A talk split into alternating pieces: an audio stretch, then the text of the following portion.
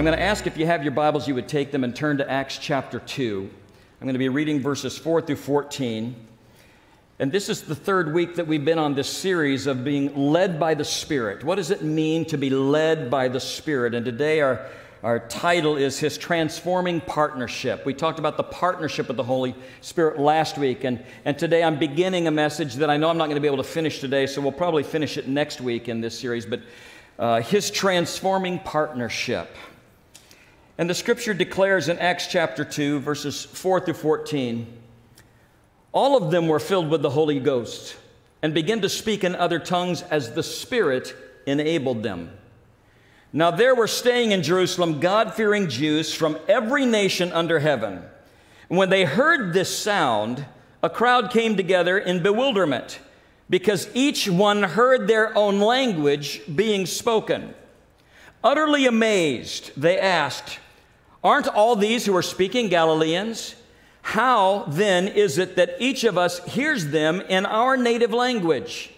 Parthians, Medes, Elamites, residents of Mesopotamia, Judea, Cappadocia, Pontus, Asia, Phrygia, Pamphylia, Egypt, and parts of Libya near Cyrene, visitors from Rome, both Jews and converts to Judaism. Cretans and Arabs, we hear them declaring the wonders of God in our own tongues. Amazed and perplexed, they asked one another, What does this mean? Some, however, made fun of them and said, They have had too much wine. Then Peter stood up with the eleven, raised his voice, and addressed the crowd Fellow Jews, and all of you who live in Jerusalem, let me explain this to you and listen carefully to what I have to say.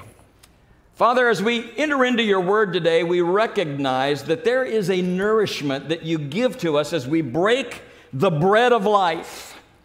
Lord, it's, it's, it's one thing for us to be in the house of the Lord. It's another thing for us to partake of the banquet of your word. And I pray today that you would distribute it to each of us just what we need to be nourished and to grow in you, and so that we can continue on this journey of following Christ and bringing pleasure to you. So, Lord, we ask these things today in Jesus' name. And everyone said, Amen. There was a famous British preacher by the name of G. Campbell Morgan. And he was writing about these accusations that were leveled at the spirit filled disciples on Pentecost. The accusations of many in the crowd was that they were drunk. And Morgan writes carefully I want you to watch what Peter and his answers were to those accusations because he said, These are not drunk as you suppose. In other words, there was something happening spiritually that those that did not know Jesus didn't have a category to put it in. And so they said, The only thing that we can liken this to is that they must be drunk. And then you compare that injunction with what Paul wrote in Ephesians 5:18 when he said, "Don't be drunk on wine, but be filled with the Spirit." Recognizing that one is a false and destructive method of attempting to realize life as its fullness or attempting to escape life. And the other is the true and effective method from the creator of all of us saying that I want to infuse you with my spirit that will bring you life and energy. I wonder how often it has been accused of us who are believers in Jesus Christ, and especially those of us who are baptized in the Holy Spirit, how often we have been accused of being drunk because of the way we act with such boldness in our Christian life. How seldom, perhaps, it is that men have thought that we were even enthusiastic about our relationship with God. Sometimes we lack the ability to demonstrate physically and outwardly everything that Jesus Christ has done on the inside.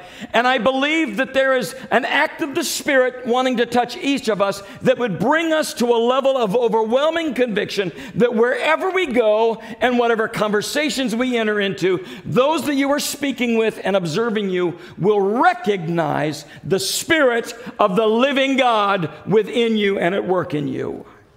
Morgan goes on to say the church's responsibility is that her members be so spirit filled that the Spirit may produce a new phenomena required that will absolutely startle this age. The church has been far more anxious about our wealth, our theologies, and our organizations than we are about what the Spirit wants to accomplish. And what is the use of preaching if we don't have anything to say that will amaze the world about Jesus? How many of you today believe that God has designed a life for you that is more amazing than what you are living right now? Most of you. How many of you believe that amazing people are hard to ignore? A few less hands. Some of you are going, uh, before I raise my hand again, I need to know where you're going with this. I need you to know this. Regardless of what your personality traits may be like, when they are ignited by the baptism of the Holy Spirit, it doesn't matter whether you are quiet or whether you are outgoing, God will use you in amazing ways in your sphere of influence. In fact, I believe that we as a church are asking the Spirit of the Lord to fall upon us in such a way that we are so compelling in the way that we love one another in the way that we interact with one another, that it will cause attention to those that are without Jesus Christ.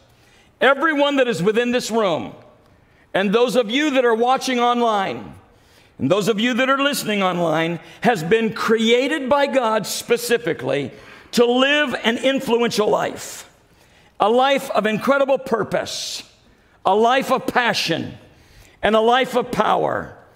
But we can't live that way on our own, and we can't produce it on our own. We need the power and the partnership of the Holy Spirit.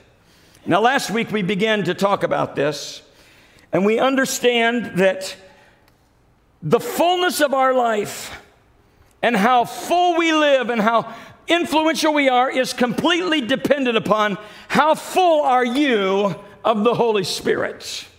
In Acts chapter 2, we encounter some amazing people and some amazing circumstances. And we begin to discover some characteristics that I think are important for us as we move forward in this. And I'm just going to be able to mention one or two of them today, and then we'll continue on when we get another chance.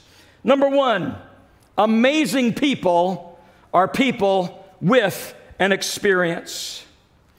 What made the disciples so compelling to the crowds that were going about their business that when the power of the Spirit fell upon them, that they stopped what they were doing. They stopped their normal day and listened to what was happening and watched what was going on. It tells us in Acts chapter 2, verses 1 through 4. When the day of Pentecost came, they were all together in one place. Suddenly, a sound like a blowing of a violent wind came from heaven, filled the whole house where they were sitting. sitting. And they saw what seemed to be tongues of fire separated and come to rest on each of them. And all of them were filled with the Holy Spirit and began to speak in tongues as the Spirit enabled them. It was the experience that they had with the person and the power of the Holy Spirit. The men and women went into that upper room one way, came in contact with the power of the Spirit, and they came out a different way. Now, here's what my prayer is for our church. I don't know what your expectations were when you came to church today. Some of you are looking at your watch going, I hope he's fast today because I got other things I want to do. But here is the level of anticipation that the scripture brings to us. We should know that when we enter into this place, it's a time when the Spirit of the Lord can begin to equip us to empower us, to touch us, to heal us, to fill us with whatever He needs, so that when we walk out those doors, we look and act different than we did when we came in because of the experience of encountering the Holy Spirit. Robert Heidler writes A relationship between two people involves mutual interaction. They communicate with each other, they experience each other. I have a wonderful relationship with my wife, Cynthia. We talk to each other. For those of you that may be experiencing some marital problems, you might want to start with that one. Just talk to each other. We enjoy being together. I love listening to her heart, and she likes listening to mine. We enjoy our times together. We hold hands. We embrace. I kiss her as often as is possible because we love that relationship that we have with each other. But a relationship is a two way interaction.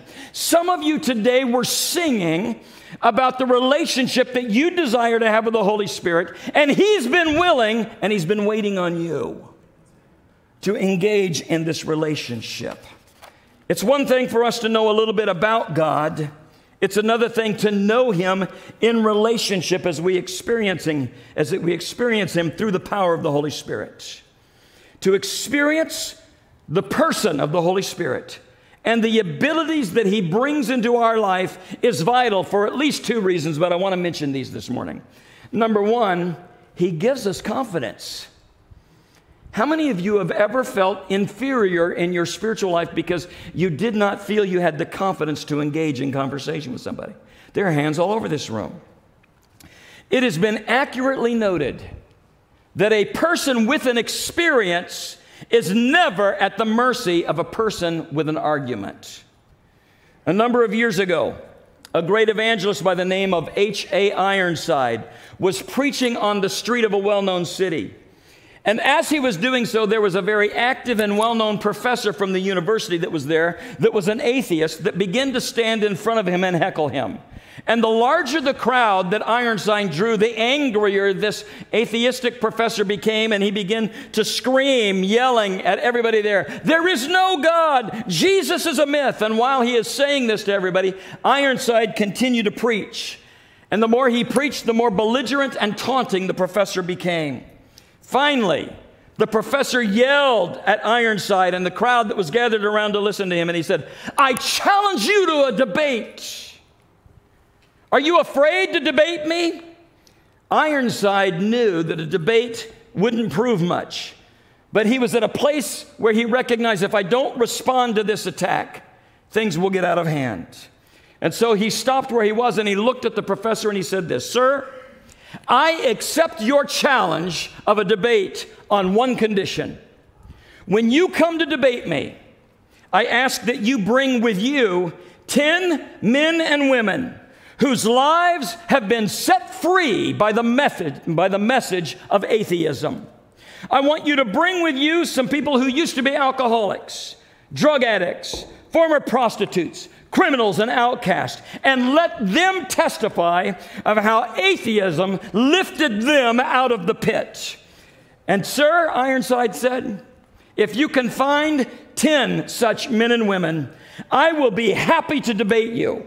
Because when I show up, I will gladly bring 200 men and women from this very city whose lives have been transformed in just the way the power of the gospel of Jesus Christ describes it. So, Mr. Professor, when and where would you like to bring the people to debate me? And the professor turned around and walked away quietly. You see, a person with an experience is never at the mercy of a person with an argument. Not only does the Holy Spirit give us confidence, but our experience with the Holy Spirit will help us build our ability to communicate. We communicate most effectively what we know experientially. In Luke chapter 6, verse 45, from the New King James Version, the verse says this A good man out of the good treasure of his heart brings forth good. An evil man out of the evil treasure of his heart brings forth evil. For out of the abundance of the heart, the mouth speaks. The more that your heart and the more that my heart are filled with the life and power of the Holy Spirit, the less we have to worry about what will come out of our mouth because we will be filled with what God desires to put into us. And so the spirit filled disciples model one of the first keys to being an amazing person with an amazing testimony. It's the characteristic of, of having an experience with the power and the presence and the person of the Holy Spirit. The second point are that these disciples were people with an explanation. The Apostle Peter wanted the curious and the confused crowd to understand what they were seeing and hearing. Here's what I love about the context of this. We recognize that whatever was going on in the normal day and lives of all of these people that were around the city of Jerusalem, and they were a multicultural bunch from many different countries, many different experiences, they were all there. But the power of God interrupted their lives and made all of them stop and wonder what was happening. Every one of them in their normal day just stopped to see what God was up to. I want you to know something about our God. When He moves, it causes attention. He is going to interrupt lives. There are some of you today that He may very well be interrupting your life today so that He can infuse you with His presence and infuse you with His power. But the community stops. I'm hoping Solvay stops three weeks from today when we walk into a park infused with the power of the Holy Spirit, knowing prophetically who we need to speak to and how to pray for them, because we are going to interrupt their lives with the presence and power of our mighty God. And we're believing that God will touch lives that day. But in this community, everything stopped. And there were different reactions. In verse 12, it said there were some that were amazed and perplexed, and they asked one another, How many of you know that people who are spiritually curious may ask other people who don't know spiritually what's going on, what's happening. Can you imagine this? All of this is going on, and they're asking each other, What in the world is that? Can you explain this to me? And they're going, I don't, I don't know. I don't know. You're asking the wrong person. I wasn't in the upper room. I'm just watching all of this as you are. Listen, we live in a dark day, but we also live in a very spiritually curious day. If that wasn't so, we wouldn't see so many movies about superheroes. People are interested in what it's like to live an empowered life. And so we are birthed into this generation for just such a time because people are interested in the things of the Spirit. They just don't have the right answers and they don't know who to ask. Entry you to begin to explain to them what's happening. So in verse 12, it says, They were amazed and perplexed. They asked one another, What does this mean? There were other people, however, that made fun of them and said they've had too much wine. And Peter stood up with the eleven, raised his voice to address the, crowd, and he said, Fellow Jews, and all of you who live in Jerusalem, in other words, this city has just come to a standstill. Let me explain this to you. So the crowd was bewildered and amazed. Some ask honest, sincere questions, some ridicule and mock. Does that not sound exactly the way people respond today when the Spirit of the Lord moves? There are some that are bewildered and amazed.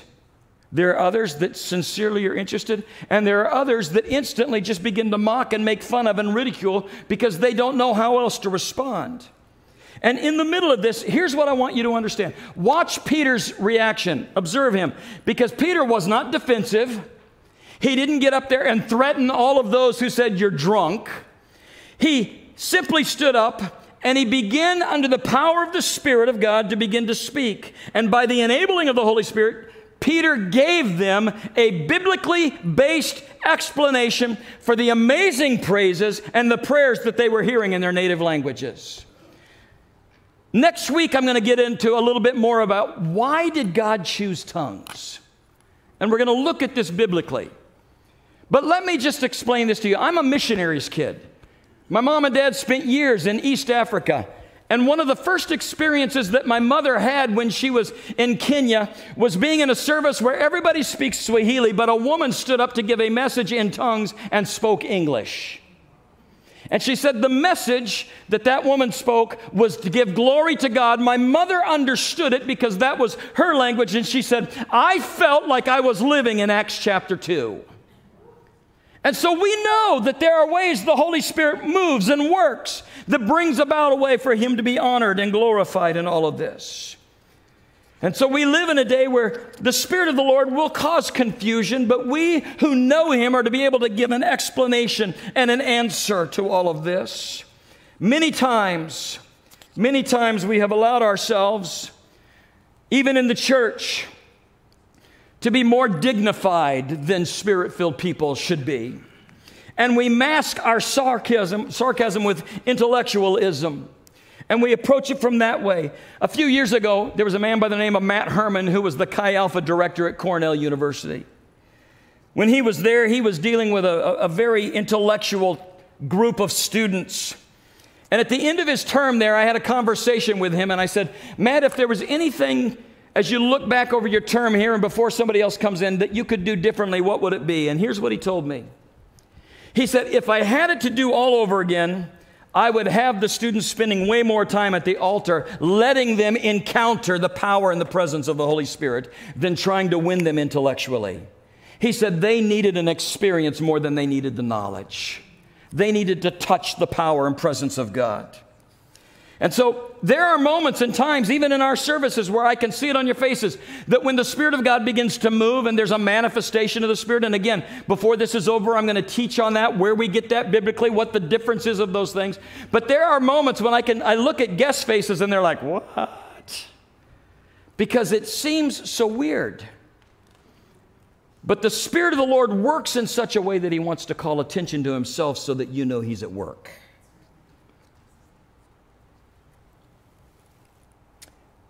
As we look at this, we recognize that there was a purpose in the Spirit filled life. Acts 1 8 says, But you will receive power when the Holy Spirit comes on you, and you will be my witnesses in Jerusalem and in Judea, Samaria, to the ends of the earth. There's twofold thing here that I want you to notice. Number one, you will be, in other words, He's going to change who you are. The Spirit of the Lord changes who you are. When we're talked about being brand new creations, we, we understand that when I come to Christ, He takes what I was and He washes it away, makes me something brand new. When that is infused with the power of the Holy Spirit, all of the fear that you have and all of the self concern that you have about what I should do and how I should say, He begins to wash away and infuse you with a power and a boldness that comes from knowing Him. And then he said, Not only will it change who you are, I'm going to teach you what to do. And they become witnesses everywhere they go. Folks, we have a great message because we've got a great Savior. And if I wouldn't be ashamed to talk to you about a detergent that I found that I think that might work, why in the world should I talk not be afraid to talk to you about the one who washed my soul clean and can change you forever? But oftentimes we find that we have this inferiority complex, and the Holy Spirit comes to bring you confidence. Worship team, if you please prepare your way to come.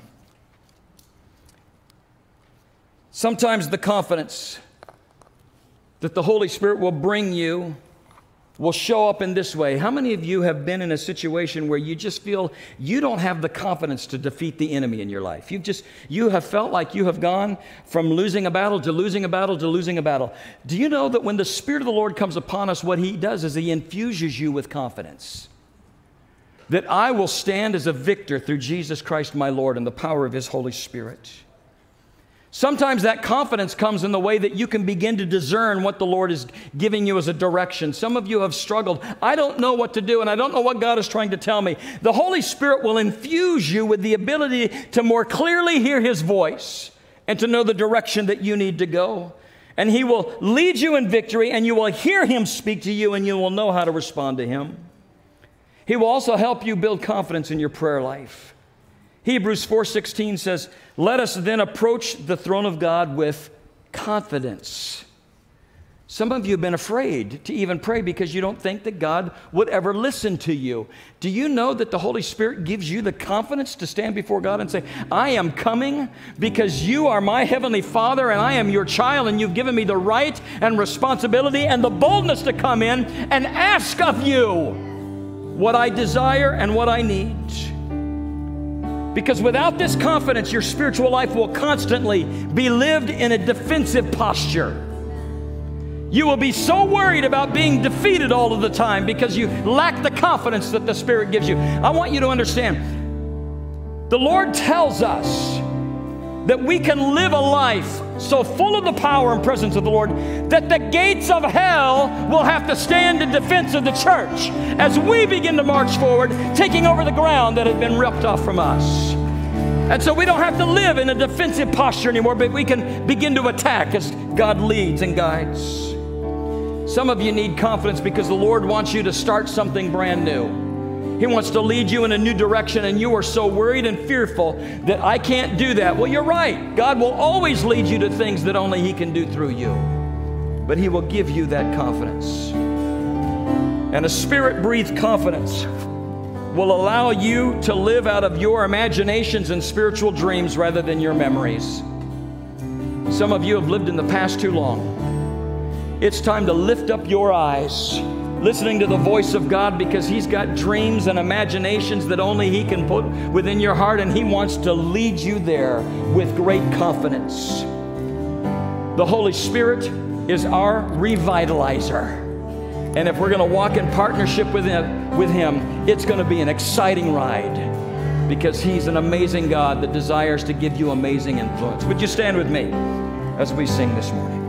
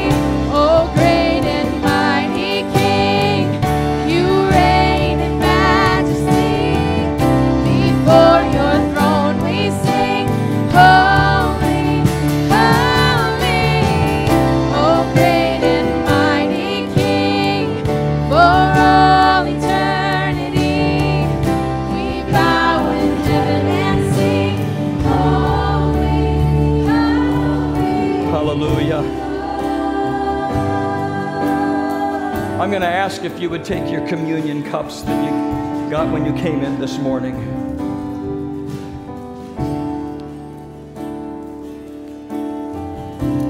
God, through His Holy Spirit, wants to enable you to accomplish His mission on earth through you. He believes that your life should not be barren or unfruitful. I believe that this generation is hungry for experiences Alton Garrison, our former general assistant superintendent, said of all the myths that people believe, the fantastic story of Christianity is absolutely true. A great king came to rescue his people. A great conflict threatens us all, but the king is the ultimate hero who sacrifices himself for us. Thankfully, our story is not a myth, it's completely and absolutely and wonderfully true. And I believe that this generation is ripe for a transformative experience by encountering the baptism of the Holy Spirit. And we should see ourselves as privileged to live in the world right now. Because as followers of Jesus Christ, we can experience His presence and His real power. We can be spirit empowered people.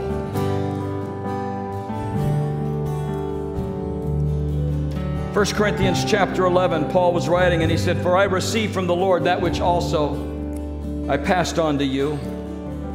The Lord Jesus, on the night that he was betrayed, took bread, and when he had given thanks, he broke it. And he said, This is my body, which is for you. Do this in remembrance of me. In the same way, after supper, he took the cup, saying, This cup is the new covenant in my blood. Do this whenever you drink it in remembrance of me. For whenever you eat this bread and you drink this cup, you proclaim the Lord's death until he comes. Therefore, whoever eats this bread and drinks the cup of the Lord in an unworthy manner will be guilty of sinning against the body and the blood of the Lord. And so a man ought to examine himself before he eats of the bread and drinks of that cup. I'm going to ask that you would close your eyes with me for a moment. Maybe you're here today and you have never personally asked Jesus Christ to come into your life. It is an invitation that only you can give. But when He comes, He comes as a giver. He gives you forgiveness, He gives you grace, He makes you brand new. He comes to give you life and that more abundantly. He is knocking at the door of your heart. And before we enter into communion this morning, I just want to take a moment to pray with you. And so, if you're here this morning and you've not invited Jesus into your heart, would you just listen to me and agree with me in prayer? Heavenly Father, I ask you today that you would forgive me of my sins.